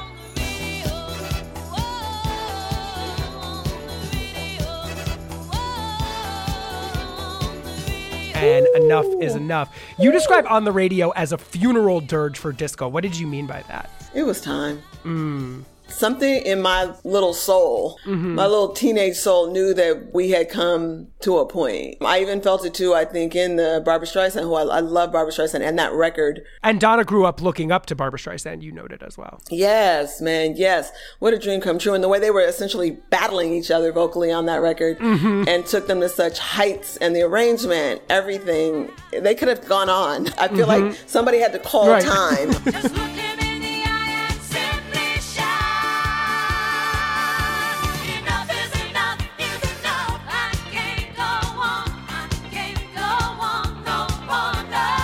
What was I watching the other night? And the line was, you know, every god has her day, every goddess has her day. You know, everyone has their heyday. And I think I could just sort of feel it, even as a very young person, that we were coming to a place where there were people under her that were going to be more relevant to American culture. It was just a time, even though I love that record, I love On the Radio. And that Oh, Barbra. That Barbra Streisand song is for all time, man. A true pop epic Man. to match the ball. And they both coming out of that singing to the back of the Yes. yes, like we belt out over here is the energy. Like we belt songs. We're not coming in tentative. We're singing without a mic, damn you, to the back of the house. I feel like that song also represents a slight move out of pure disco and towards nodding something more kind of 80s sounding. Like Enough is Enough feels like it's on the brink of those two things in a way. It does. It does. It does. I mentioned Cher earlier, and it, to me, it's all walking Yes, up to very like, that, very that. If I could turn back time. totally, absolutely, exactly. Yes. But this is the moment where the general cultural backlash to disco is also beginning, right? I mean, in 1979, 1980, as Bad Girls is the biggest record in the world, and as you know, Off the Wall is the biggest record in the world, and as Yep. Diana Ross's incredible disco record is the biggest record in the world. Yeah. There's also the foment happening that's leading to this disco demolition night. I mean, all of these classic, I find that interesting that all of these emblematic classic disco albums kind of happen like right here at the end of the disco era. people forget how much space black pop was taking up on the charts. Yeah. You understand that disco was changing the whole neighborhood country Right. of radio. Right. So relentlessly at this time. And this is when celestial radio really ruled. Rock stations were shutting down and reopening as quote unquote disco stations. So people were literally like, if they didn't want to switch over and become disco jocks, they were fired or they were moved around into less influential spaces within the station. People were taking this very personally. I always say this, but I find it so striking that just at the moment where black pop was really taking up so much Right. space on the charts Right. and in American life, that Right. all of a sudden it began to be called cheesy and soulless and Mm-hmm. you, you're such a sellout and crossover is terrible. Right when they began taking up the most space possible. That includes Lionel Richie. That includes the very beginnings even of Whitney Houston's career on up really through the beginnings of Mariah Carey's career. It was Mm-hmm. still looked upon as an ugly move to be the biggest kind of pop star that you could be. in your understanding of it, is it almost like an overnight phenomenon that it basically goes from being the centerpiece of pop music to being kind of passe? I think at the time I didn't look at it as, this is going to sound weird, as a bad death. Mm. I looked upon it as growth. I looked upon it as maybe disco finally being recognized for what it actually is, which is mm-hmm. just big old pop music. Right, exactly. I see what you're saying. Right. But with blackness as its base, right? Gotcha. Yeah, yeah, But yeah. it's just finally maybe being called what it actually is. As I said, I've never understood or really abided by this term disco. I just don't. So I didn't really look upon it like, oh my God, disco's gone. Wow, that's terrible. That's sad. I looked upon it like, oh my God, we have Michael Jackson and Thriller now. What's going Yeah, on? right. you know what I mean? It, it seemed like, you know what it seemed like? It seemed like a proper handoff in track and field. Right. It seemed like a proper handoff. You know what I mean? know- That's what it seemed like to me. It's really interesting because I think it loops back to I Feel Love, which is that it also was the handoff between pop music being largely something about live instrumentation into pop music being something broadly made in a studio with Mm. machines. And I think that I Feel Love, it's so fascinating, really sits at that nexus point. And that's why Donna Summer is such a powerful linchpin in the history of pop music. I mean, for all the reasons we've been talking about, but I think also that song in particular illustrates an important shift that happened which was that from all of Madonna's records, all of Jimmy Jam, Terry Lewis's records with Janet, and even to some degree Quincy Jones, all are utilizing a lot more kind of like studio elements. It becomes less about the band, you know what I mean? The story Mhm. of the live band playing music and Oh, into right. something that happens in the studio, something that happens on machines. And I think that I Feel Love is patient zero for that moment. So Donna was both the sort of last pop star of the pre machine era and the first pop star of the machine era. you know what I mean? It's Right. like a really interesting It's true. dichotomy that she plays. So she has a very interesting early 80s. She releases her first post disco record, which is called The Wanderer, which is very poorly received, doesn't nearly match the response that Bad Girls has. And it's also her last record with Giorgio and Pete at the helm.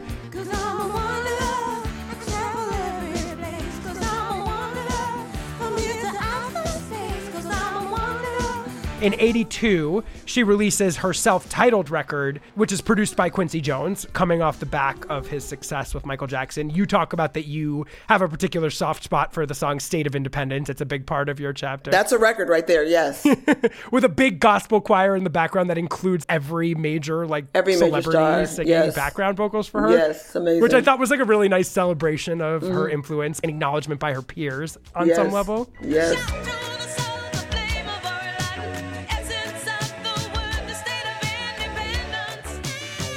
But overall, both of these two records fail to match the success of Bad Girls and of her disco run. And I feel like the vibe that I got from it, just looking back on it, was that it seemed like she perhaps hadn't made the transition properly into the 80s and that she was kind of getting left behind as a emblem of the disco era and wasn't necessarily still seen as a relevant pop star. But in 1983, she releases her last kind of huge record, which is called She Works Hard for the Money. Oh, yes. So, can you talk to me about how she works hard for the money, translates whatever the Donna magic is, or maybe presents a new version of Donna for an 80s crowd? I think she just decided she wanted to be a part of everything again. I think she just sort of decided that she didn't want to. She wanted to give the don't girls what they wanted. Yes, yes. And she didn't want to fade away quietly. Yes. Do you know what I mean? And no, I, not a workhorse like her. I don't think she was ready to go off into the night. I don't think she was either. And the song was also just a perfect encapsulation, really, of her whole career, just the theme of it. Right. I was Um, thinking the same thing. yeah. I was like, this is her ethos in musical form, almost Yes. more so than the ethereal love songs that she was sort of known for. Oh, yes. This is like a woman that worked hard for her fucking money. She worked hard for the money, man.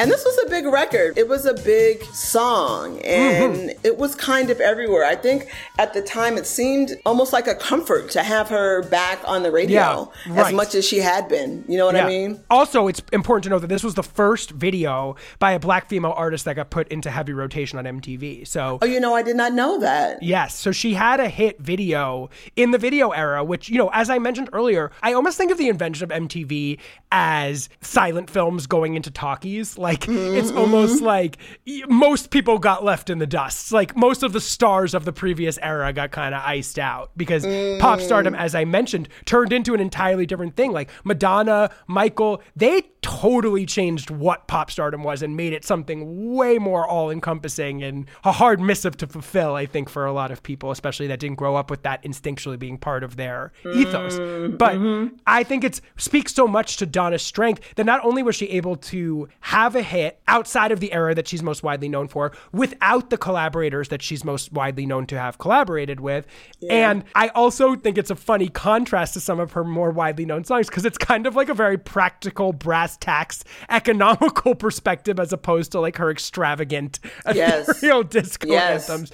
There's something kind of funny about just the fact that it's like that we're getting down to business and we're going to talk about like life as it really is, whereas her disco anthems feel like an angelic representation of love and life. More in so. This way. I do have a soft spot for this record too, though. I really do. It's a great record. Okay, so basically, like just in terms of talking about Donna's music, she continues to release music throughout the 80s and into the early 90s, and she experiences a ton of like label disputes, and essentially her commercial power really starts to wane following she works hard for the money. Mhm. She gets to a point by the late 80s where she gets dropped from her US record label. Her music's only being released in Europe. But then she steps away essentially in the, after mis- Mistaken Identity in the early 90s, and her career kind of comes to an end at that point. One question I want to ask you is just this point of controversy about her sort of born again Christianity and like her comments that she made about the gay community. And she performed at Reagan's inaugural, and she kind of like had this semi like conservative move at some point in the 80s. The inciting comments were something along the lines of at a show in 1983, she said something like, you know, it's Adam and Eve, not Adam and Steve. She said something like, I've seen the sins of homosexuality and that AIDS are the results of the sins. I mean, pretty intensely derogatory things and homophobic things to say about a community that made up like a huge portion of her fan base. It contributed to her seeming out of touch, not just with the mood of the nation, but very Right. particular the queer audience. Absolutely. It seemed very a slap in the face. There were times when she then tried to backtrack and say, Yes. in effect, something like, I didn't mean it like that though, which is, Right. which is kind which is always kind of like, girl, but you said it. Like, Yeah. and you want to give it to, oh, she's of a certain generation or, oh, she was having a moment or, oh, but I'll be honest, it's hard for me to write it off as not having meaning. I don't know if it's that she got sad as she grew up and got older and pop. I don't know if she got mad. I don't know, but I view it as a very ugly moment for such a great lady. I agree. And I think about, and I write about it in Shine Bright. I was talking about Thank God It's Friday. And in the movie, her character is trying to get her demo played by this DJ. And the DJ was mm-hmm. portrayed by a guy named Ray Vitte. And he ended up dying at the hands of law enforcement here in Los Oh, wow. Angeles, right at the mm-hmm. time when he and Donna were very great friends. Mm-hmm. And she had a recording studio here in Los Angeles. And she held a press conference there and she spoke out against the way in which he died. And she mm. called him her brother in Christ. And she was very angry and sounding almost like civil rights activist, you mm-hmm. know, about how could this happen to this mm-hmm. wonderful man. So then my thought is, well, where's all that energy for the queer space, ma'am? Mm. When they've really been out buying your records and dancing to your music and purchasing the remixes and cosplaying you and mm-hmm. giving your legacy life, where is that activism energy in that moment? And it, be- and it makes me upset because I, so I know you have it in you because you showed it when your friend died at the hands of law enforcement. So where Yeah. is it now, so to speak? So as I said, it's an ugly moment for a great lady. And there was a backlash to her for that reason. And I think Yeah. in some ways her legacy is damaged by it. Her legacy is massive and it is not as uplifted as it should be. Mm-hmm. And she has laid the blueprint for anybody that aims to own the pop space. But there was backlash on her legacy because of that. You know, it's interesting too because it feels like it was a market shift. In that live album I was talking about, she says at one point, and this was recorded in 1979, so you could only imagine the context that she was saying this. It touched me as a gay man when I heard her say it. So she's introducing some song, I forget what it is, but it's some song that's explicitly about loving a man. And we know that Donna has many songs that are mm-hmm. explicitly about loving a man. And she says very sweetly when she's introducing the song, she says, quote, ladies, some of you might relate to this. And also maybe some of you men will relate to this too. Mm, okay. And I just thought to myself, that's so touching to think about her publicly acknowledging us. In 79, In too, like you said. 1979. Yeah, yeah. You know, I just want to say this.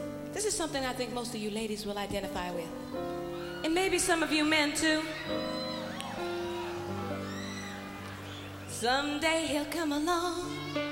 And so obviously there was a shift that happened, and, and we know what religious fundamentalism can do to people's minds. So it is important to note that she did become an active born again Christian in the mm-hmm. 1980s. So who knows? But I just felt like I couldn't go through a conversation with her without at least bringing that part of it up. Because as you mm-hmm. said, I do think it has had an effect on her legacy. And I think so. and is an ugly part of it, but does not diminish the myriad accomplishments and just utter panoply of incredible music and spirit that she left behind.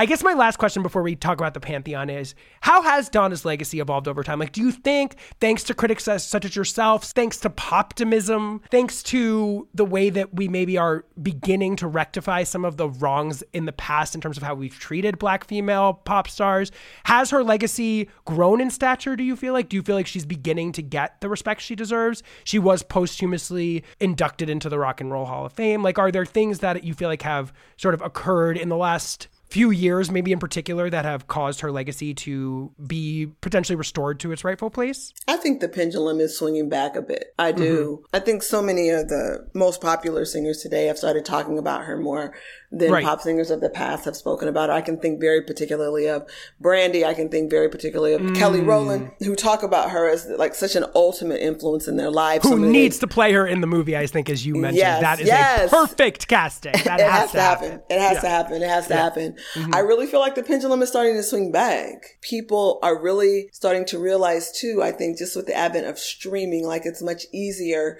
to just get down a rabbit hole really quickly. And it's like, Yeah. wait a second, who is this lady? Mhm. Oh, this is her? Mhm. Oh my God. And then you get onto the, the internet rabbit holes and it's like, she sold this many records. She did Mm-hmm. this many things. Oh my God. She sang with Barbra Streisand. Oh my God. She brought the first black female orgasm to light. Um, you know what I mean? In, in, re, in recorded history. Let me find out. I mean, that's Yeah. a real punk rock thing to do, Donna Oh, Summer. yeah. Oh, so sure. it is beginning to swing back. I think also her style is being reclaimed, you know, Mhm. her energy just, the pendulum is swinging back, man. It really is. And I, for one, the whole rock hall thing, I, I'm fascinated with awards and award speeches and You say it's imperfect, but it's all we have. it's all we have, man. It's all we have. Mhm. And I think that it, the fact that she was overlooked in life to be inducted into the Rock Hall, honestly, it makes me emotional. Yeah. It's just so cliquish in that organization And so raucous.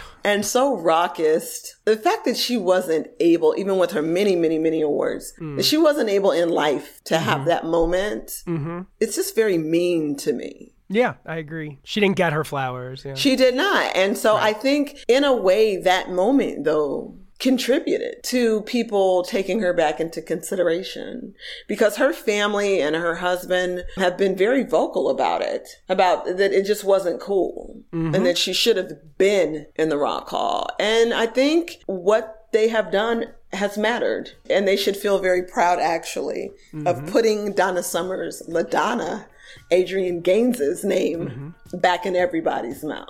Yeah, amen. I also can't help but think about the fact that we're living through yet another disco revival in pop music. We have Dua Lipa, we've got Lady Gaga, we've got Beyonce, of course, sampling her yet again. We've got Lizzo all out here making Yep. smash hit disco songs.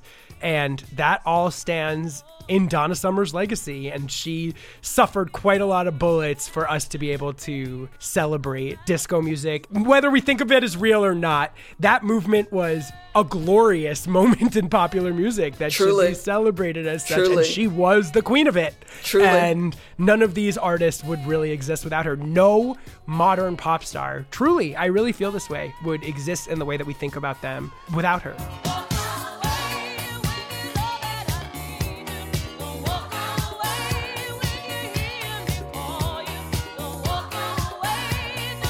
My last question for you is what tier do you think Donna Summer belongs in in the pop pantheon? I'm slightly torn between tier 1 and tier 2 and the only reason that I am is because in tier 1 we're often dealing with artists that were able to maintain their relevance over many, many decades and through numerous reinventions. So, like, you think about Michael, it's like you've got the child stardom era, you've got the 80s era, you've got this long spanning career that survived a lot of different sort of modalities in pop music. With Donna, I feel my only holdback from putting her in tier one is that essentially the run of hits was 10 years long and she did have trouble kind of like for reasons that were largely outside of her control. Let's make sure that we issue that caveat. Kind of had trouble converting beyond that period. And so that's the part of me that's like her influence definitely feels like it puts her in that top tier but for some reason for me i feel like a little bit inclined to put her in tier two. Well, I think that the only solution is that we go out drinking and just battle it out in conversation. That's really. The, I'm down. That's the Are you only in? way out. Are you Yes, in LA? I am in LA. Go. I, you you say the word. I'm gonna be there. I mean, I can see what you're saying. I can, Yeah. but I think that I add weight to especially the German era. I add weight to that, and I think that counts as an era. Mm-hmm. So then, if you count that as an era, and then you count the sort of American disco era, and then Mm-hmm. you count that last. You don't want to call it a sputter, but she works hard for the money moment. Yes. Then I feel like we we we got three eras. Yeah. We got it. Yeah. And I and, and I and I'm not saying I'm not standing on a very skinny line. I'm standing on a very skinny line. But here's the thing. I'm standing on it.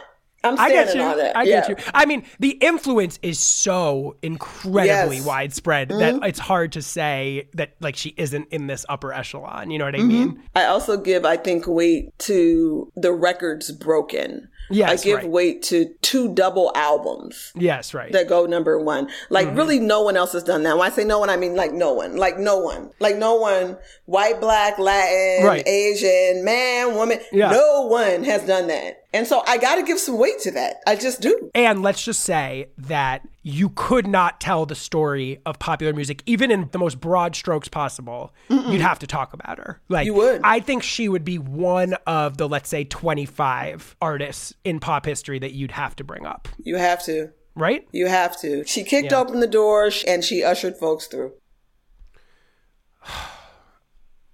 I mean, uh, look, I I feel really torn, but I do think I ultimately fall on the end of the spectrum that she's in tier two, near the top. I just think that the actual metrics of the way that the pantheon works, it just feels too uh, much of a stretch to put her in one just based on the achievements of everybody else in the category and her period of hit making was under 10 years and it is one of the best hit making careers ever and i think love to love you baby and i feel love in particular are two of the most critical pop songs of all time which kind of extends her higher than maybe she would be anyway. Like I think the two is kind of like the stretch that I think she deserves.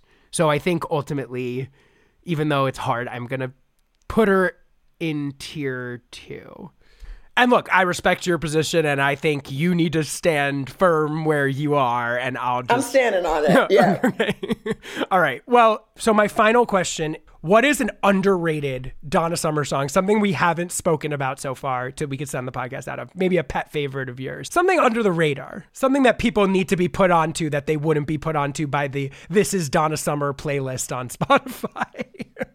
we already mentioned it. Which and is? it's State of Independence. State of Independence. Oh, yeah. We got to go out and State of Independence. There's a little bit of the strobiness in it. There's a little bit of the like Europeanness in it, but then you're just getting pounded with the Quincy Jonesiness of it. Mm-hmm. Yeah, it's very Quincy. And then you have in the all-star group of background slash foreground singers, Yeah. you have everybody from Michael McDonald to Stevie Wonder, Christopher Cross, Brenda Russell, Diana Ross, Dionne Warwick, Lionel Richie, Mm-hmm. Lionel Michael Richie. Jackson. Mm-hmm.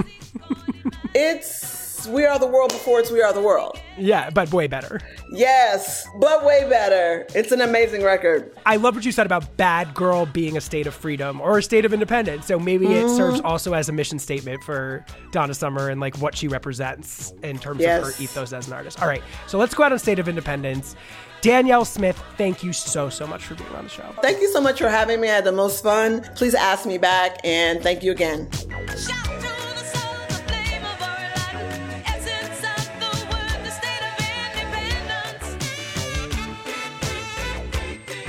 All right, y'all, there you have it. That is our episode on the Queen of Disco herself, Donna Summer, a certified tier two megastar. The judgment is rendered. I want to say thank you so, so much to the wonderful Danyel Smith for being such a fabulous guest.